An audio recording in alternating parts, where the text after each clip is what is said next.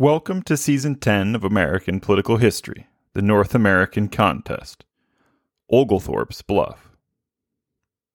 Late in October of 1740, Emperor Charles VI died and left the throne to his daughter Maria Theresa.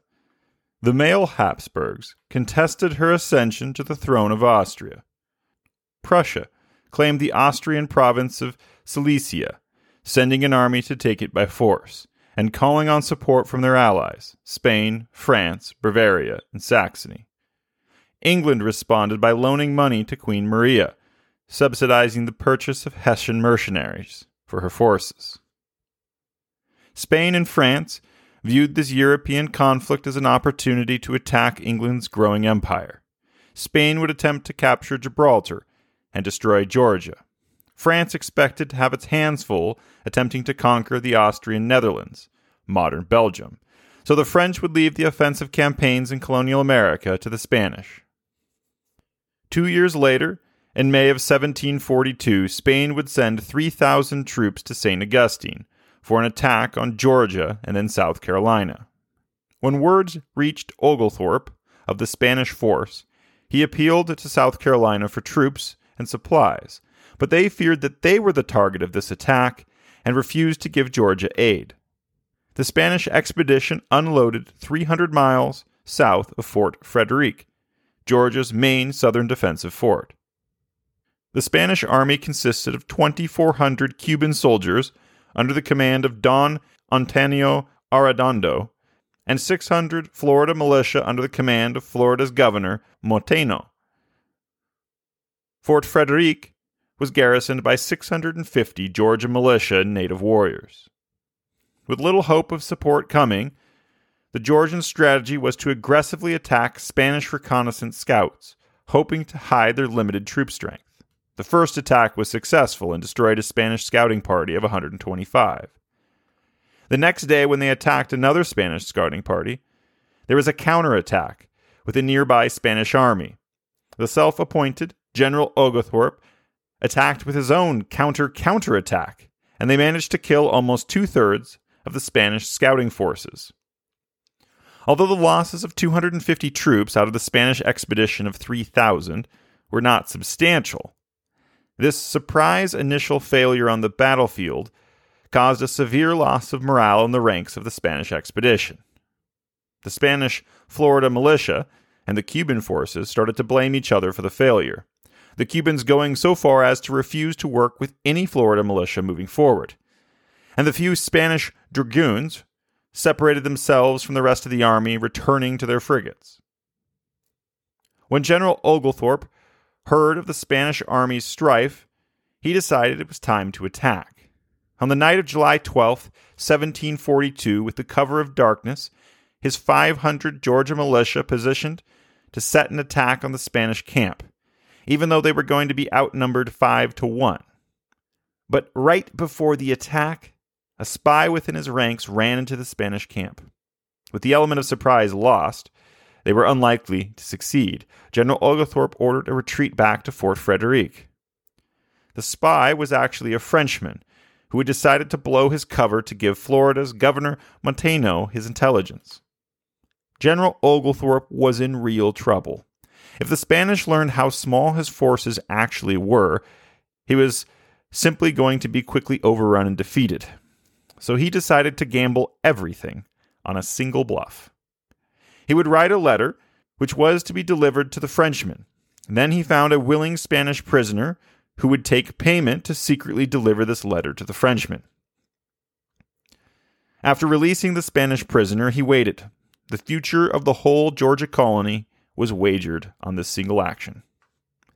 As Oglethorpe anticipated, the Spanish prisoner was immediately captured and interrogated about how they'd managed to escape English hands. The Spanish soldier, being an 18th century man of honor, had not immediately said anything about the letter from Oglethorpe. He had been sworn to secrecy, but eventually the Spanish man relented and told his countrymen how it had come that he was released. When Governor Montano read the letter, the bluff had arrived at its target. The letter promised a large sum of money if the Frenchmen could lure the Spanish ships and army further up the river. that the payment would be doubled if the Frenchmen could lure them far enough up to encounter the hidden batteries. If he could not lure them there, then he was to do all he could to get the Spanish forces to delay their retreat out of Georgia, because there were six warships with 2,000 British regulars currently sailing from Charleston with orders to land south of the Spanish expedition's position and cut them off from retreat. And, of course, make no mention that Admiral Vernon was preparing his naval expedition for an attack on St. Augustine. This was an extraordinary battle plan that would have crushed the Spanish forces in Florida if it was not for the fact that it was all an imaginary wish list from the mind of General Oglethorpe. But the Spanish didn't know that. And what was more preposterous than this almost perfect strategic counterattack was the idea that the English were going to do absolutely nothing in response to the Spanish attack on Georgia. Or that the rest of colonial America would also be doing nothing in response to the attack on Georgia. Governor Montano now had no way of distinguishing if the French spy was truly helping him or trying to make a fortune for himself. Although the French and Spanish were currently allies, they had generations of history of being at war, especially between Louisiana and Spanish Florida. Governor Montano questioned the Frenchman, who, of course, said the letter was a pack of lies. The governor called for a council of officers.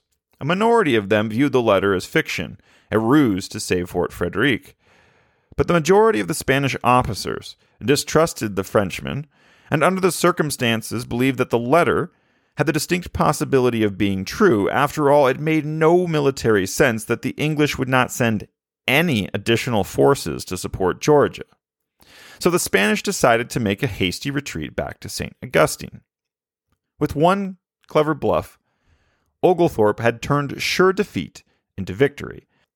When the word of his actions spread, James Oglethorpe would become a colonial American hero. In September of 1743, Oglethorpe was recalled to England to answer petty charges of a disgruntled ex officer of his regiment. Oglethorpe would never return to colonial America but he would continue to be a stalwart ally for Georgia, even lobbying in Parliament that it was in England's strategic interest to defend Georgia from France and Spain. James Oglethorpe would live until the age of 98, which was long enough for him to formally welcome John Adams to London in 1785 as the first United States minister accepted into the court of St. James. Now, Everything that we have discussed to this point was technically happening under the banner of peace between England, France, and Spain.